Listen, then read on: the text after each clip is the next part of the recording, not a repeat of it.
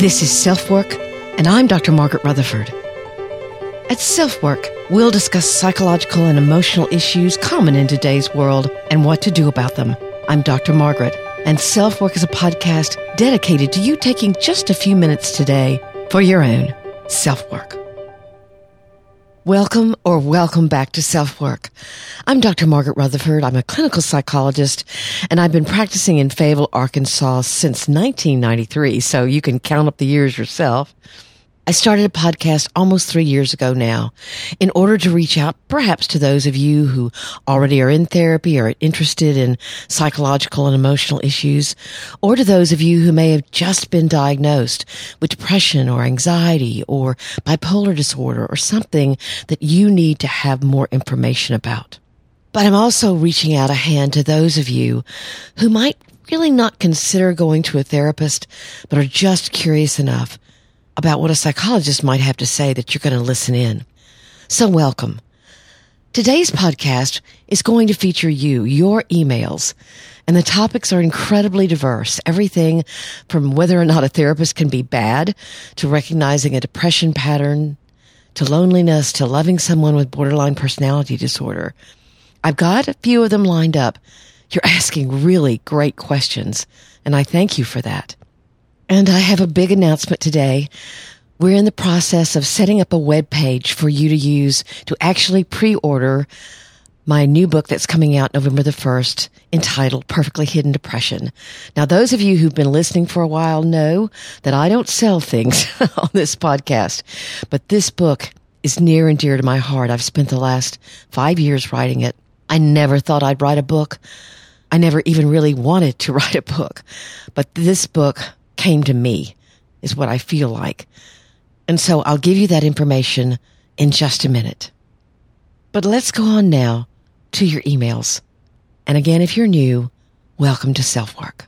Or if you're not, I'm so glad you're listening.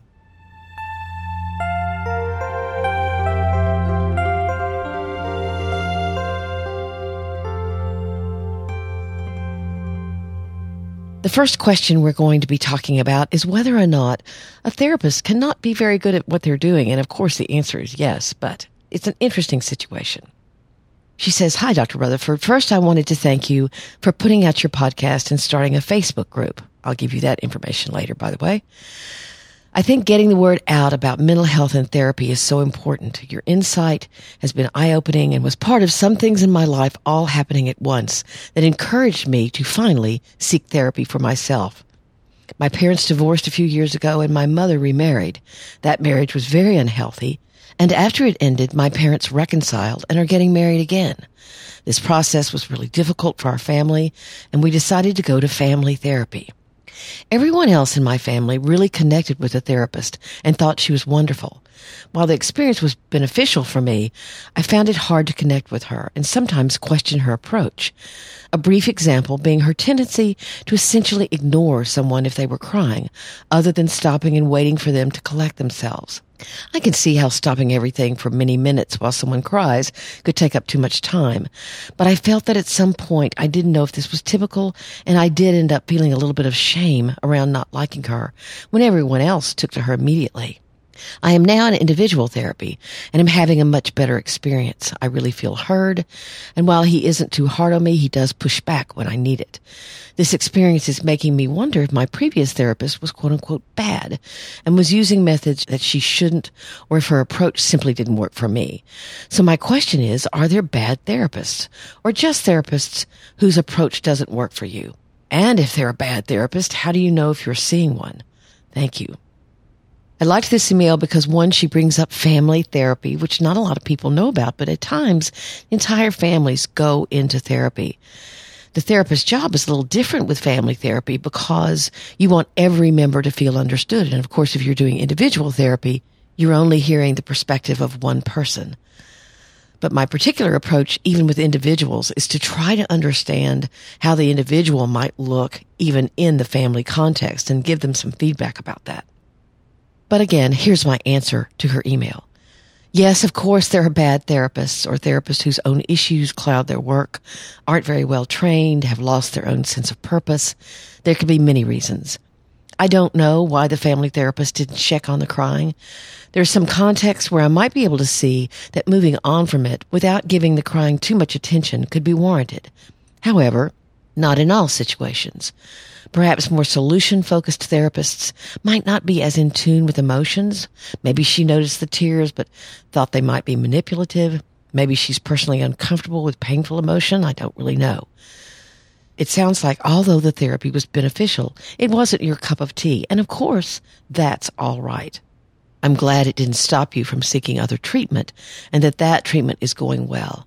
It certainly sounds as if there's been a lot of chaos happening and I hope that things settle down. Good luck to you. I realize in reading my answer, I didn't answer her final question, which is how do you know if you have a bad therapist?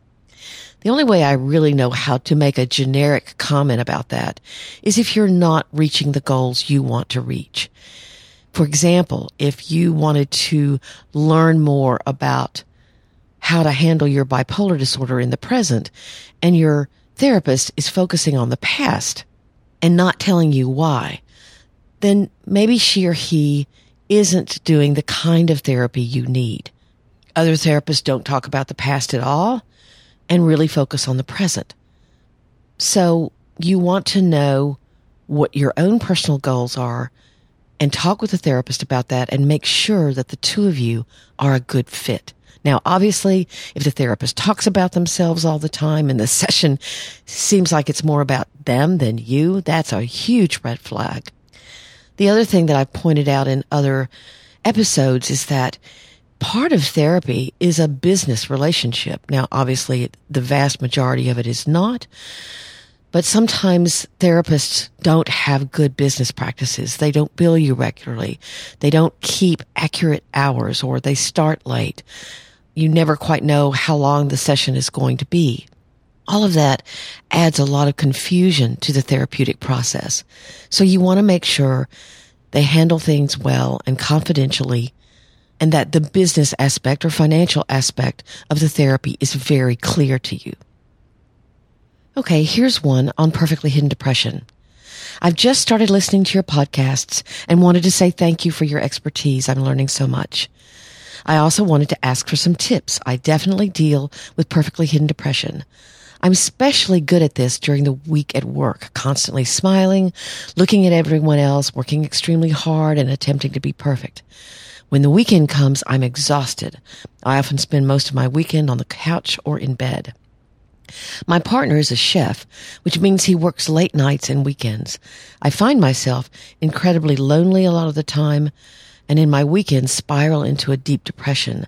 I try to plan social outings with friends to distract me, but also need my alone time to recharge. The problem is when I have too much alone time, I get really depressed. Do you have any tips for taking back my weekends? What can I do so that I don't spiral into this deep depression? So my answer, a depression that comes on when you're not distracted by work or outings could be so many things. A lack of depth in the relationships you do have, something wrong with your primary relationship, unresolved or untouched issues from your past that come to the surface if you're alone. I would suggest finding a therapist there to talk things through with. That's not normal that you want to spend all that time in bed. A little mental health break is one thing. A need to escape is something else. As I read my answer, I realize there's still something I didn't say to her, so I'm glad I'm answering it like this. There's a distinction between what's called high functioning depression, where you're very aware that you're sort of putting out this perfectionistic persona and you smile all the time, but that you also are aware that you're depressed. It's called smiling depression, high functioning depression. And I do think that people who experience this or identify with this will also identify with perfectly hidden depression.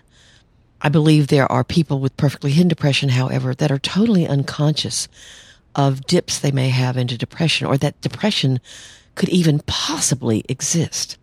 So I might suggest to this listener that she has more of a high functioning depression or smiling depression and that there are some things wrong that she needs to look at. Again, I understand completely why she has identified with perfectly hidden depression and there may be aspects of that that truly describe her. I just want to point out the difference between the levels of awareness. And I obviously am encouraging her to dig a little deeper into what could be wrong on the weekends or actually what could be wrong that's underneath both her persona of happiness and her depression. Here's another email about a relationship that seems to be really ending and the writer doesn't know what to do. Hi, Dr. Margaret. I'm in a dying relationship where we don't spend time together anymore, just as you described in your podcast. I'm not sure which podcast she's talking about.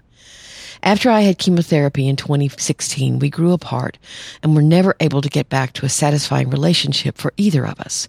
To put it plainly, I feel that the time is long past for us to part ways. But because of my age, and she tells me she's in her mid 50s, and cancer, I feel like I have nowhere to go. In short, I'm afraid of striking out on my own and having to live financially somewhere far below what I've become used to. How do I get past my fears and learn to embrace life again? I've lived a very full life of adventure and experiences, but now I'm wasting away in depression and shame. Wow, that sounds terrible. I write her back, thanks so much for being a listener. It sounds to me as if you need some support to work through your fear.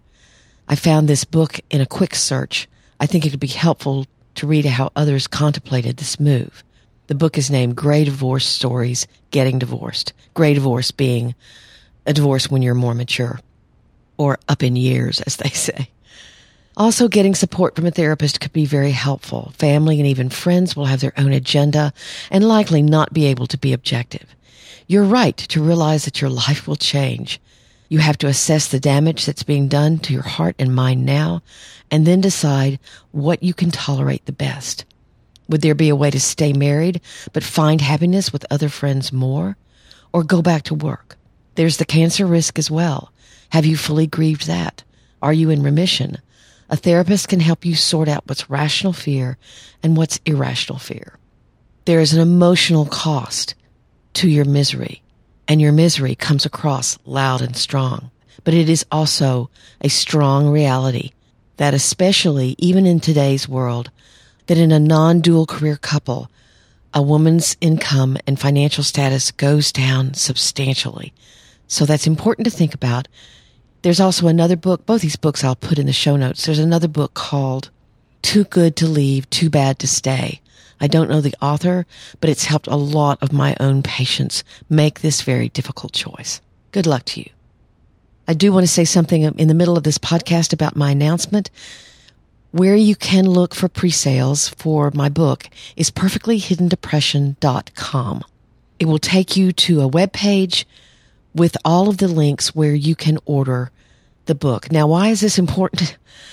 Pre-sales are important because it gives the publishing company a heads up about how many books they actually need to print. Right now, I think we're set to print 6,000. But I, of course, as the author, want this book to get in the hands of as many people who need to read it as possible. And so I'm announcing pre-sales in order to help you do that. You can buy it on Amazon. You can buy it on Indie Books. You can buy it at Barnes and Noble. I think the cost of the paperback is sixteen ninety five, and the ebook is, I think the ebook is available, and it's for sale for thirteen ninety five. So again, I would so appreciate it if you consider a pre-sale.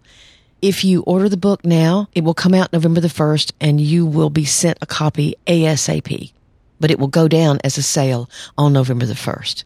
So if you want to consider it again, it's perfectlyhiddendepression.com. In the book, I not only talk about the characteristics and things I've talked about on the podcast, but I go through over 60 reflections that are going to help you investigate and discover what made your perfectionism begin, how to change it. We go through the five steps of change very carefully. And I also share many of my own stories and many of both my patient stories anonymously and the people I interviewed for the book. So once again, it's Let's get to another email. Hi, Dr. Rutherford. I just started listening to your podcast a couple of days ago and I'm really enjoying it. I'm currently taking medication for depression and anxiety, social anxiety in particular. I also see a counselor at my university and have been in counseling for about a year and a half now. I know that my counselor has good intentions, but I feel like I've hit a wall and that I'm not progressing in therapy at all. I'm not sure if it's because of me or her, but I'm just losing hope that therapy will work for me. I'm getting better at reaching out for help, but so often my friends and family's answers are go to therapy.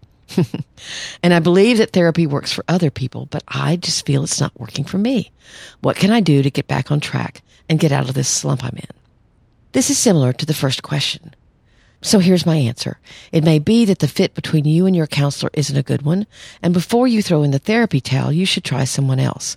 My own approach is very hands-on with frequent assignments to do and journaling. If you are doing everything that she asks you to do, which of course, if you're not, then perhaps why you're not getting anything out of it has something to do more with your own struggles.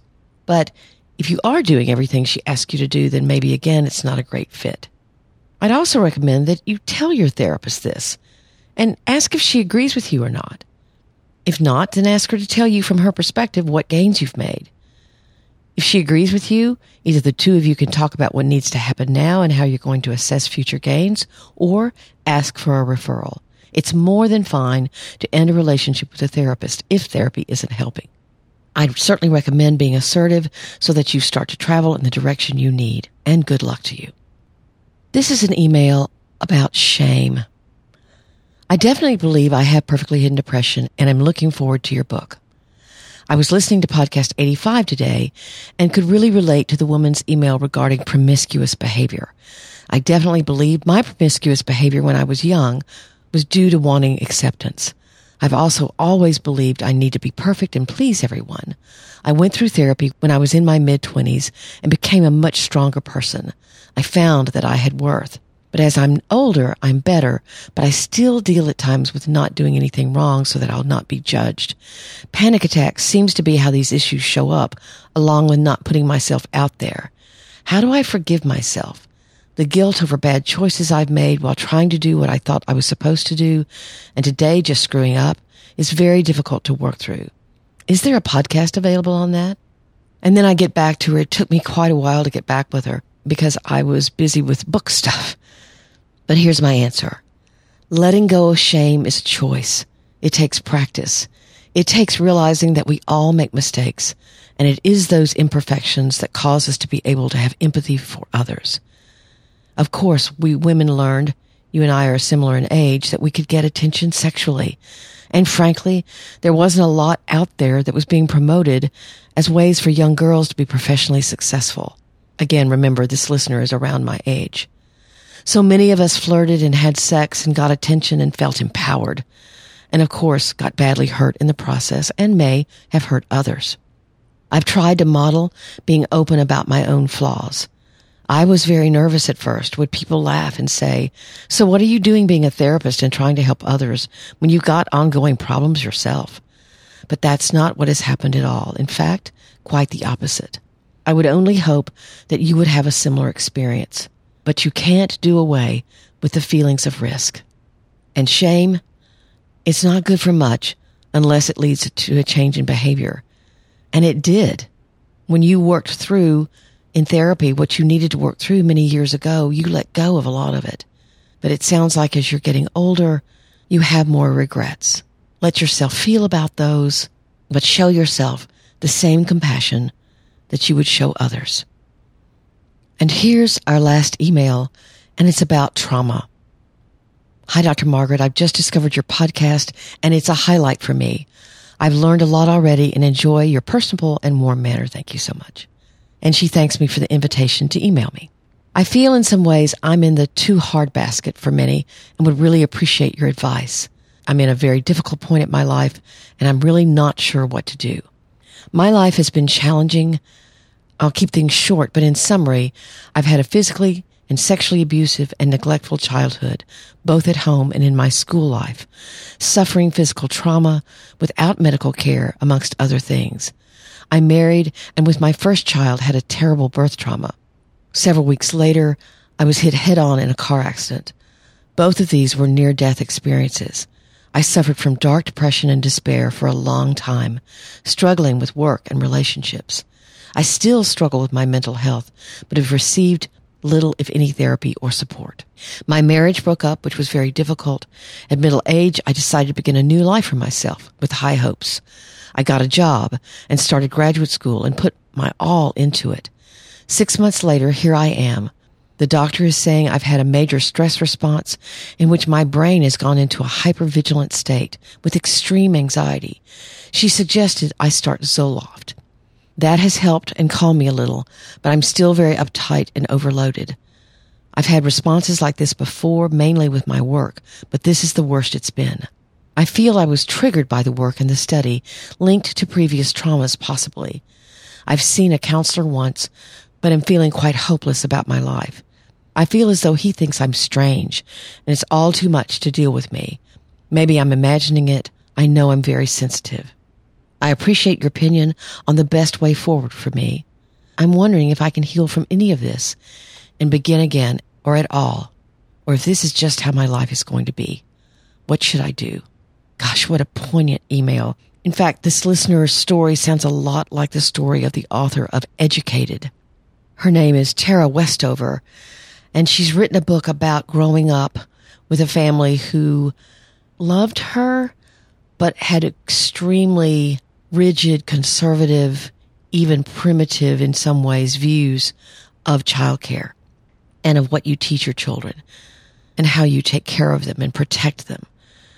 Her father actually had mental illness, severe mental illness. Her mother was involved in holistic healing using herbs and potions and things like that. But I would strongly suggest to any of you who've had a very traumatic background that you get the book educated and I will include it in the show notes. But here's my email. I'm so delighted that the podcast is helpful to you. Yes, it definitely sounds like to me as if the trauma you've experienced when you get under enough stress is getting triggered. I'm so sorry this has happened to you and hope that you take the time to try to do some healing. If you don't feel that your therapist is tuned into you, or if you didn't feel like they understood you, then by all means, look for another therapist. It's vital that you feel safe and comfortable with them. I'd suggest with your history of trauma that you look for someone who can do eye movement desensitization and reprocessing therapy or EMDR as it is a very effective and by the way, very time friendly means of healing from trauma. However, if you cannot find anyone, and then at the least find someone with experience with trauma who's comfortable with guiding you through what you need to process. Believe it or not, I have known therapists who simply are not comfortable dealing with trauma. It may trigger them or they just simply don't know how to be there on that deeper emotional level. Doesn't make them bad therapists, but if they're trying to deal with someone with trauma, then they are ineffective. Medication can help, but it cannot do what needs to be done. And that is for you to connect with those emotions that you've tried to suppress safely and compassionately. There are all kinds of books now on trauma. The body keeps the score, educated. So many people discount the trauma that they had. There's something you should know about called big T and little t. Big trauma are things like near deaths and accidents and being bullied and being raped and all these things that can happen to people that are incredibly traumatic. And then there are little t traumas that mean more some of the chronic or quote unquote smaller things that happened to you, but that were very difficult and made your life more difficult. Things like learning disabilities or having a mentally ill parent. If the mental illness is severe enough, that could be a big T as well. But those things make an impact on your physical functioning and on your emotional functioning. We might like to try to pretend that they don't, or we just simply don't realize that they make an impact and they can be triggered. I worked with a man a couple of years ago who actually had a very tough job. That job took a lot of courage. And yet there were times when his anger would explode and he didn't understand why. It usually would happen at home with his wife. He'd had a parent who had terrible obsessive compulsive disorder and would go through everything he did with this scrutiny that was excessive and was demanding and was very uncaring. It was his way of showing caring, which is what my patient remembered. But the effect on my patient as a child had been terrible. It was not until this man that my patient realized, oh, what must that young boy have felt like? That he could realize that when he felt like his wife was criticizing him, he blew up. Making those connections can be so important.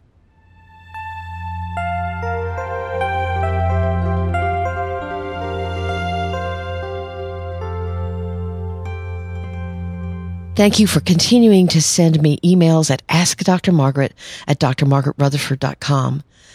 I will answer them and they will remain confidential. I will use them on the air, but I change all the facts and figures. Of course, if you do not want it to be read, then simply tell me so and it won't be.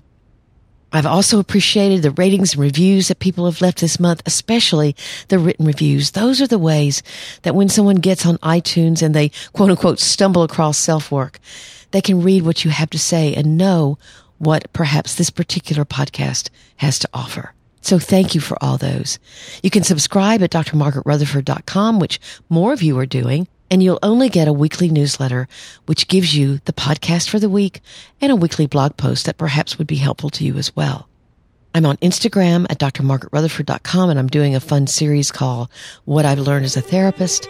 And then I have started a Facebook group at facebook.com slash groups slash self-work. We're up to about 850 members. It's a very diverse group. I'd love to have you there. So thanks for being here today.